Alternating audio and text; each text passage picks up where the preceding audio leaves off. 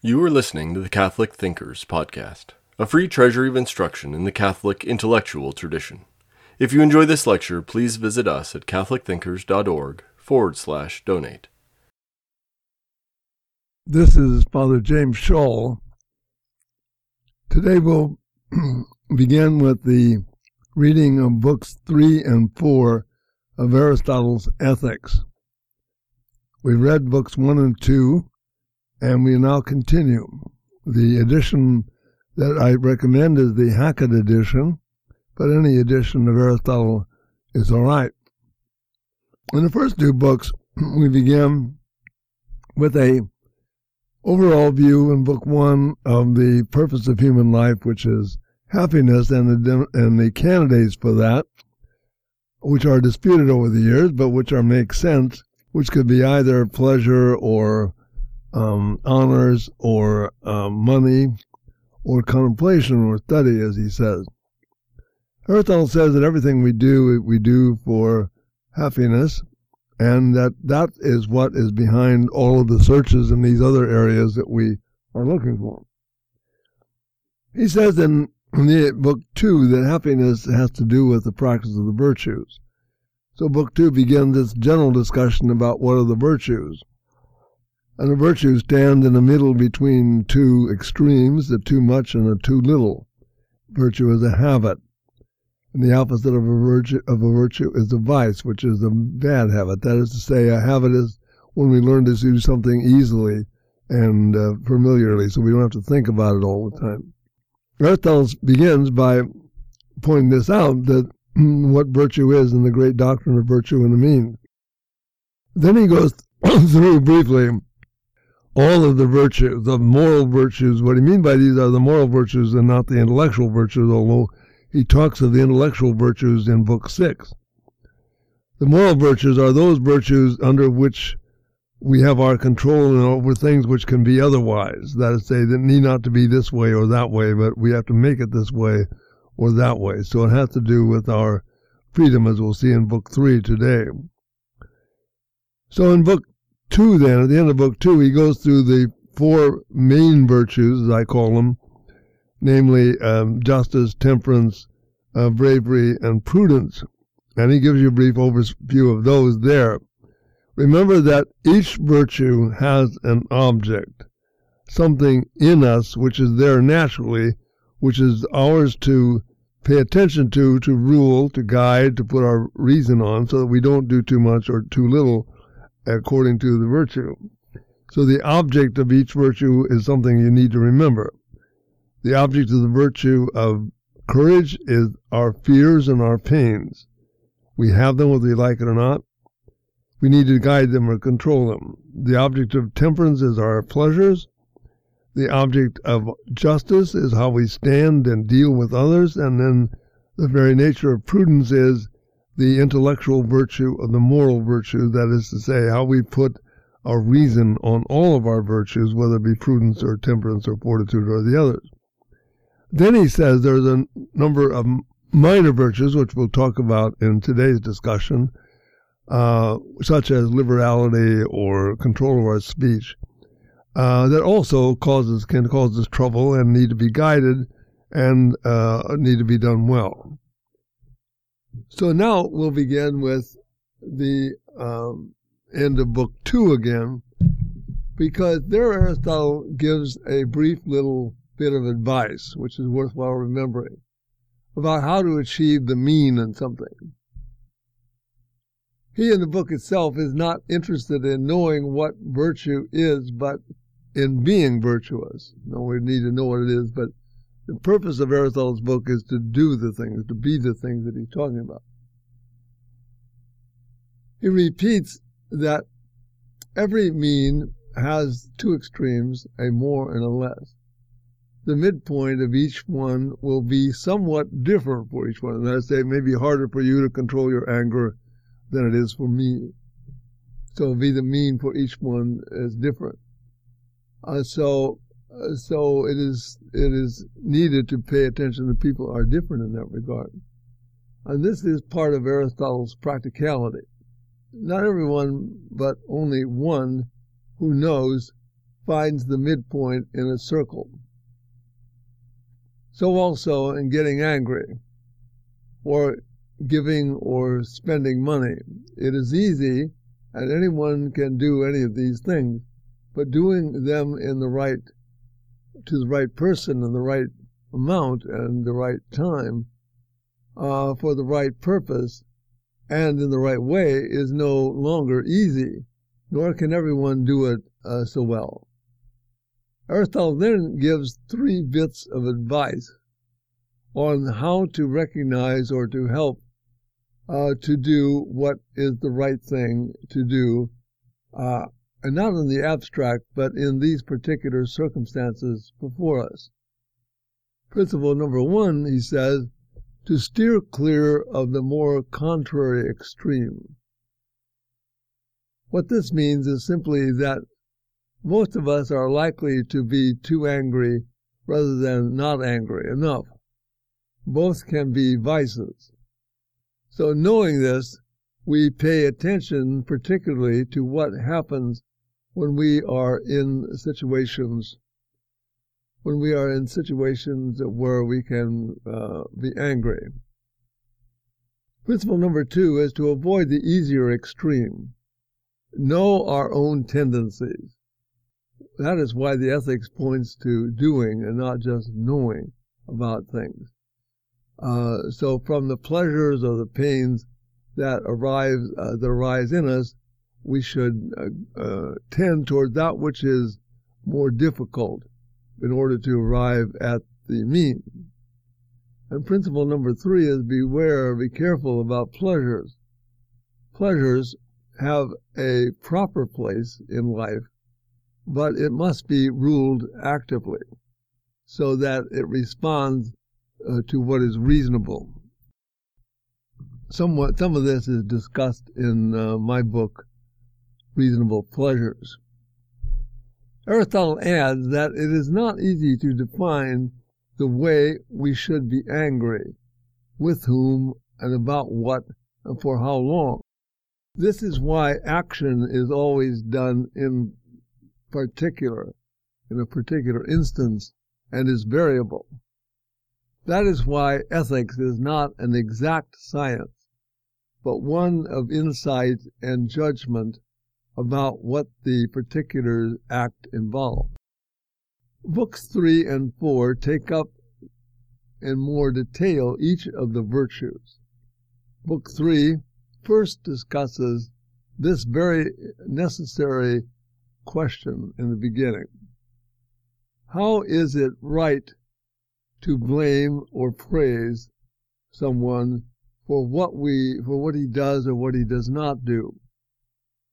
That is another way of identifying what ethics and politics are about.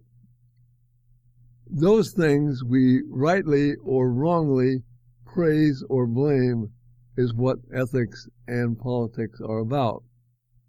Praise and blame are not possible unless we are responsible for our acts. So Book three wants to ask about this kind of question. Aristotle does this in a negative fashion, but it makes perfect sense. Aristotle indeed always makes sense.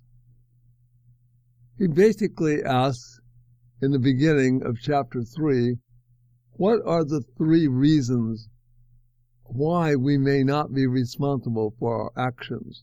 That is, why we may not be praised or blamed for them. He gives three reasons that you have all used yourselves in defending your actions. One is ignorance. I did not know I was hitting Johnny. Two, passion. I was so angry that I lost complete control. This is rare, but it happens. Or three, force. He pulled the trigger uh, with my hand on the gun, on the on the trigger. I didn't do it. Each of these are, or can be, more or less responsible, for freedom can create uh, be greater or lesser in each of these cases. It depends on the facts. Basically, it is common sense. Aristotle is the common sense philosopher. That is, we know things just by learning about them. You don't need a book. You learn by seeing them. I do not think this is difficult to understand. The voluntary is opposed to the involuntary. We talk about our will as opposed to our in- intellects. The latter know what is there. The former, what we do about it, how we act or for or against it. Both of these powers are spiritual or intellectual powers, which make us different from non-rational beings, and like other rational beings, gods or spirits or angels. We are the beings in the universe with both mind and body, the only ones. This is why the basic definition of man in Aristotle is he is a rational animal. There are other definitions that follow from this definition. We are also political animals, or laughing animals, or the making animals, that is homo faber, the man who makes. Next, Aristotle discusses what he calls deliberation and decision. What is this about? To talk about ethics, or the rule of ourselves over ourselves, we need to ask what we do when we put a human action or making into reality. Remember, the world is full of two sorts of things with very different origins. There are things that neither you nor I put there, like the moon, or a cow, or the Mississippi River. We deal with these things as we encounter them. Our friends are also put there. But there are things in the world that are only there because they proceed out of a human being who may or may not have put them there. These are roughly divided into things that we do or uh, act, and those we make. A doing or acting means that I have been courageous in time, this time and place. A making means that I have a ch- uh, a chair out, made out of wood that I made myself, say. This discussion of craft is found also in Book six. Look up in the glossary in the Hackett book for these words. To deliberate means that you have a lot of things you might do. You, your mind tells you information that you could have a gone to college, say, at Bates or Duquesne or L S U. But no, you went to, say, Alabama. What did you do when you did this? You decided. You chose one over three or four or a thousand others. To decide requires your will. Your will does not know. Your mind knows. But you, through your will, point yourself to Alabama because you want to play soccer there, say. They gave you a scholarship. This brings up the problem of your end from Book One, your own definition of happiness, the one that operates in you. Why would you think playing soccer at Alabama would make you happy? Or be a means to it. It could be. In any case, this is what you decided. And once you decide on this one thing, the decision is about one thing, then you cannot go to uh, Alabama and L S U at the same time. A principle of contradiction. I cannot be one place and the other at the same time. You stop deliberating about the other choices of school until, of course, you decide to transfer to Texas or U C S D. Aristotle also teaches on the difference between pure velleity and deliberation about something. Ethics only deals with what we are actually, what we actually can or cannot do. We do not deliberate on how many moons are around Jupiter or who won the Civil War. These are facts. We do not even deliberate over how much we weigh. We only deliberate about what is in our power to do or to not to do. This is the only thing that brings us praise or blame when we do them. If Shaw does not know the weight of the moon, the only thing that can be said of him is that he is dumb, not that he is a bad man. Volition or velleity means that we can dream about things we would like to be or to do. Aristotle even mentions living forever. We could wish we would be uh, uh, movie stars or some other thing completely out of the realm of reason in our case. Aristotle tell, talks about things because we do things.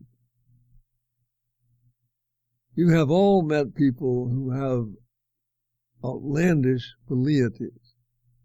They want to own Wyoming, but all they can manage is a mobile home in, in Kansas City. The final part of Book two lists the virtues that Aristotle speaks of in the Ethics. What he does at the end of the book three, at the end of book three, is to give a more elaborate discussion of what is courage and temperance.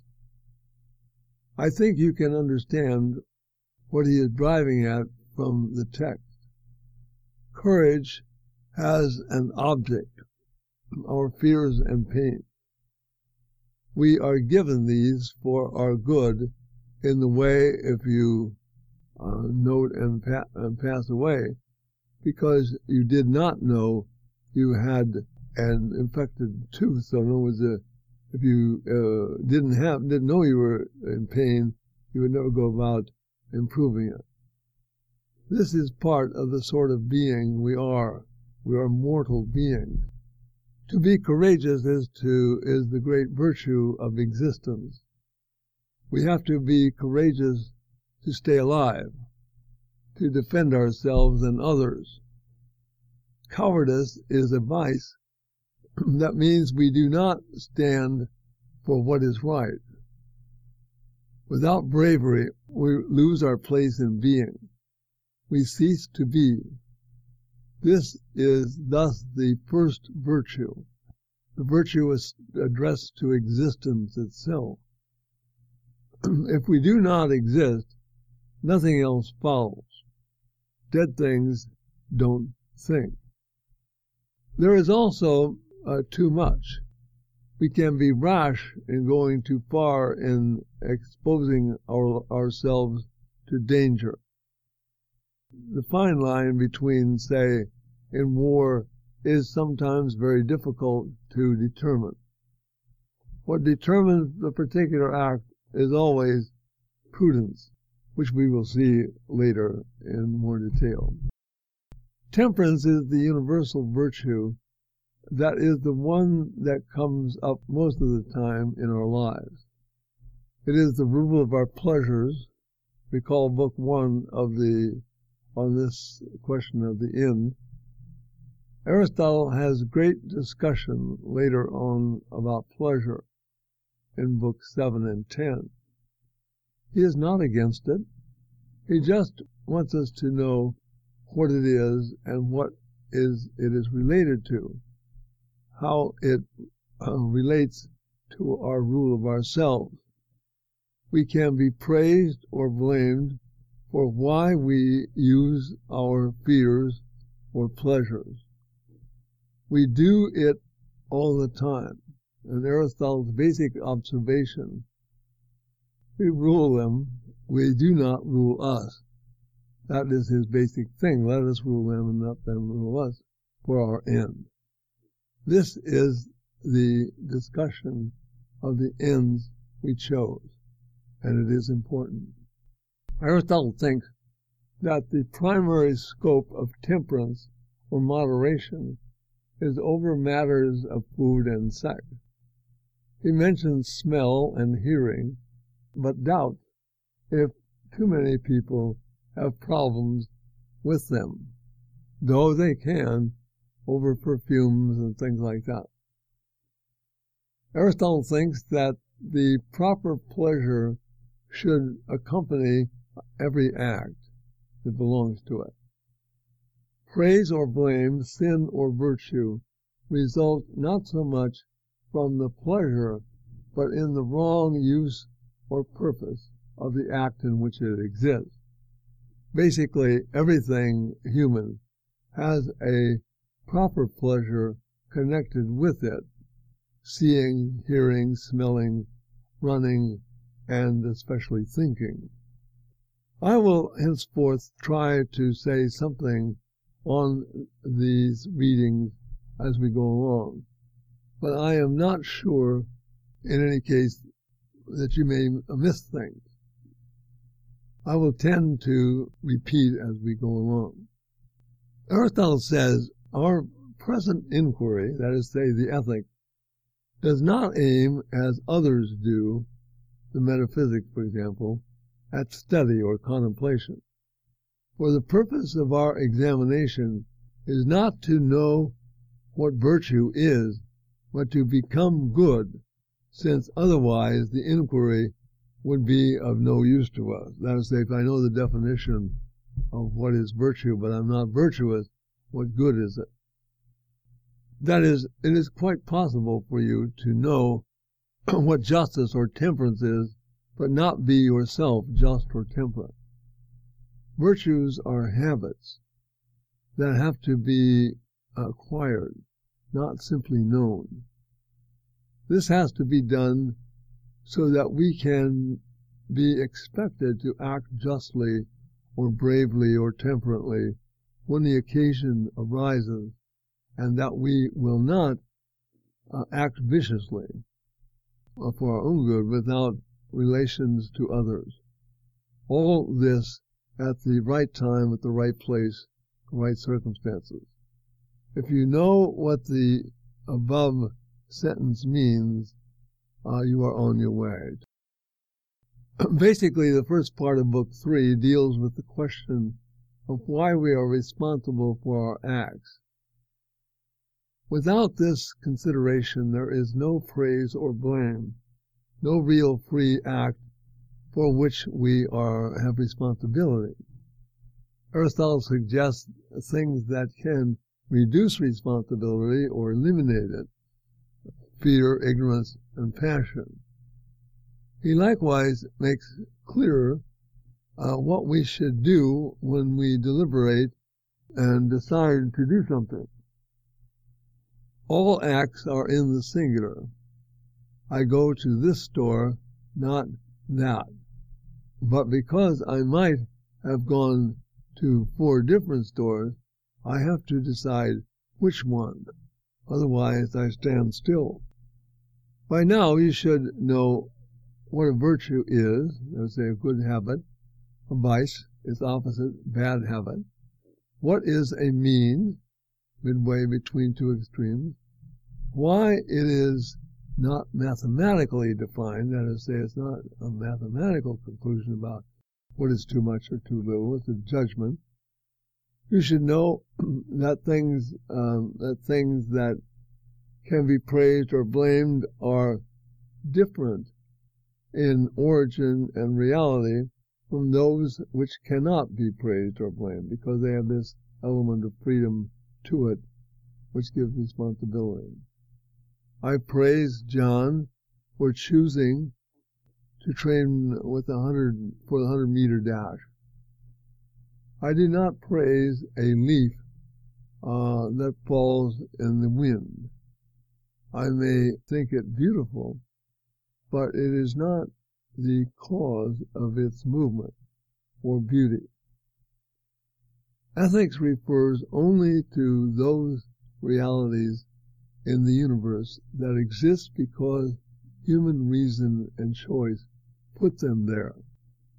Book four of the Ethics deals with a number of what I call minor virtues. Minor does not mean they are unimportant. They may be very important as at a given time or place. Again, each virtue has an object that is to be ruled.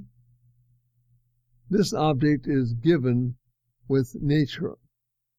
You do not give yourselves the power or emotion of fear. That is already in you. That comes with whatever it is that caused you to be a human being and not a turtle. Aristotle holds that courage is a virtue of keeping alive. Before we can act, we must live, and it must be a good thing to live and to keep alive. This virtue has connected with things like war and self-defense and prohibition of suicide, hope even. Temperance is the most universal virtue. We generally are not faced with bravery every day, but we are faced with temptation every day, with temperance every day. How do we rule the given pleasures that we have in our nature? The point of Aristotle is that we know from our experience that we can have some, not always absolute, Uh, control over our pleasures or our desires, such as they do not deflect us from our end, that end discussed in Book One, remember. Pleasure, like wealth, is a possible definition of our end. As such, it is something for which you will be praised or blamed in your use of it. Right time, right place, right circumstances.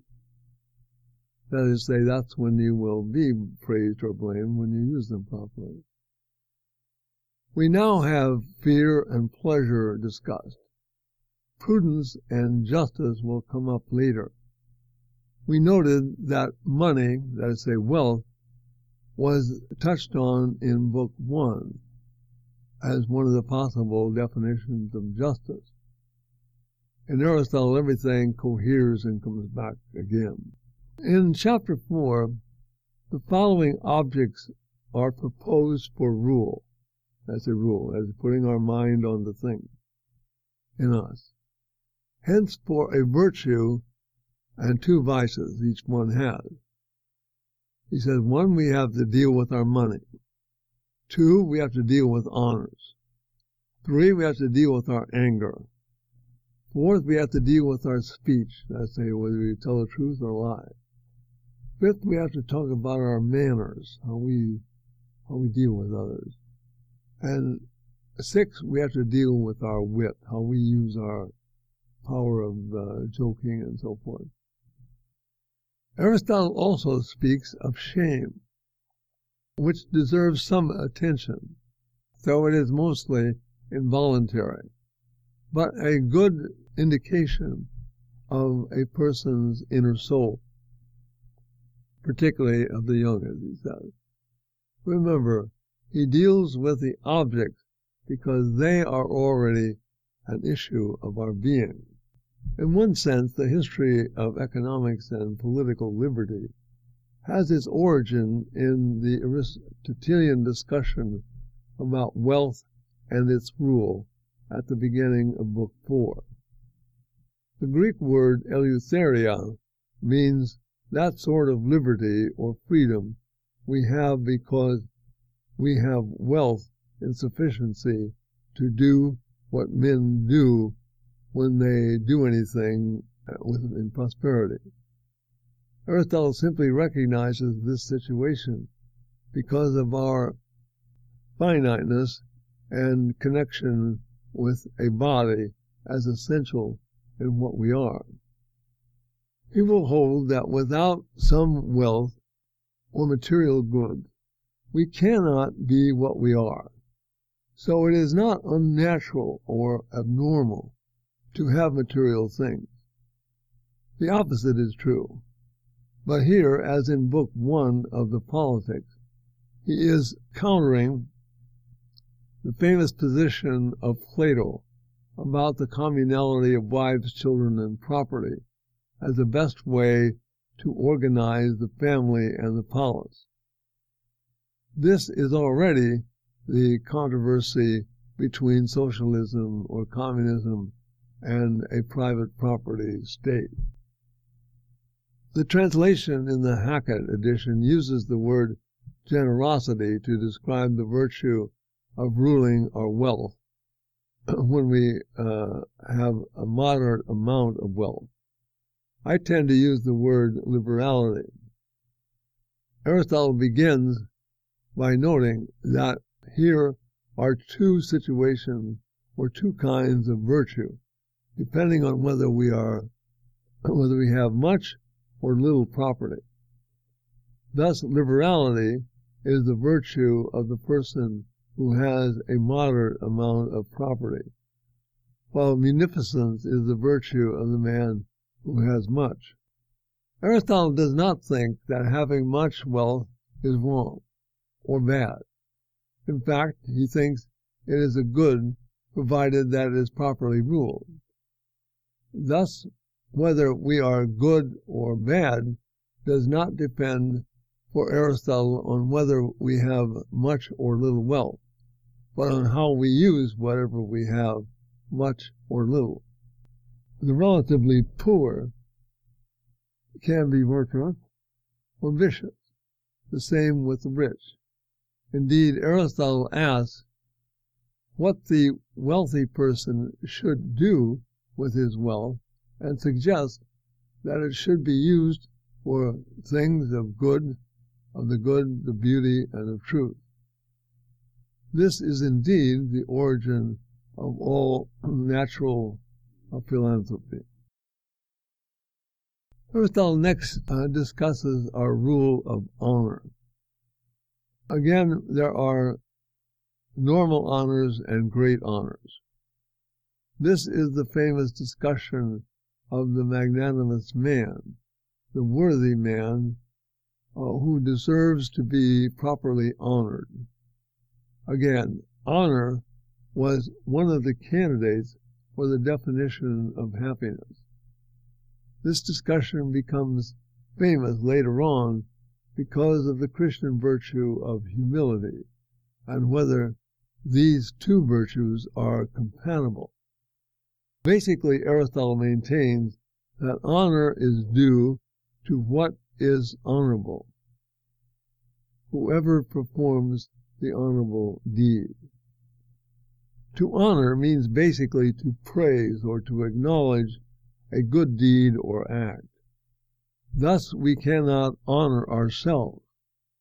This is why honor cannot be the definition of happiness, because what is worthy is not the honor, but the reason for the honor. This is the remote origin of all discussions of aristocracy and senates. It is an acknowledgment that some people do more or are responsible for more than others. As such, honor is due to them. The vice opposed to giving honor is envy. It is a much more spiritual vice than greed, which is the normal vice associated with wealth. Again, everyone, great or small, will have something worthy of honor. Aristotle next discusses anger under the term mildness. Actually, anger is something that is usually quite easy to see and thus forms a good model in which to understand all the other virtues and vices. Not to have the capacity to be angry is not to be a human being. Anger as such is a good thing, though we tend in English to use it as it refers to the vice, too angry, we say. Basically, there are times when we should be angry and times when we should control our anger. Well, we should always rule it or control it, even when we are justly angry about something. As a good rule of the thumb, tell me what makes you angry, and I will tell you what you are, what your soul is, and what it is like. Note that even if you do not tell me, I can note this by watching how you act. Not to be angry at something wrong is not a virtue. Aristotle next takes up friendliness. How observant Aristotle is. In meeting people, living together and associating in conversation, locked in conversation, is what life is all about, in a way. And actions, uh, so meeting and conversation actions, some people seem to be ingratiating. Uh, these are the ones who praise everything to please us and never cross us, but think they must cause no pain to those they meet. In contrast to those, there are people who uh, oppose us on every point and do not care in the least about uh, causing pain, and they are called cantankerous or quarrelsome in Aristotle. Remember, both of these vices, never crossing anyone or always doing so, these are times, there are times when we should uh, disagree, not for its own sake, but because of truth or virtue. Likewise, to be crossing everyone just because we are unwilling to appreciate the views of another is also wrong.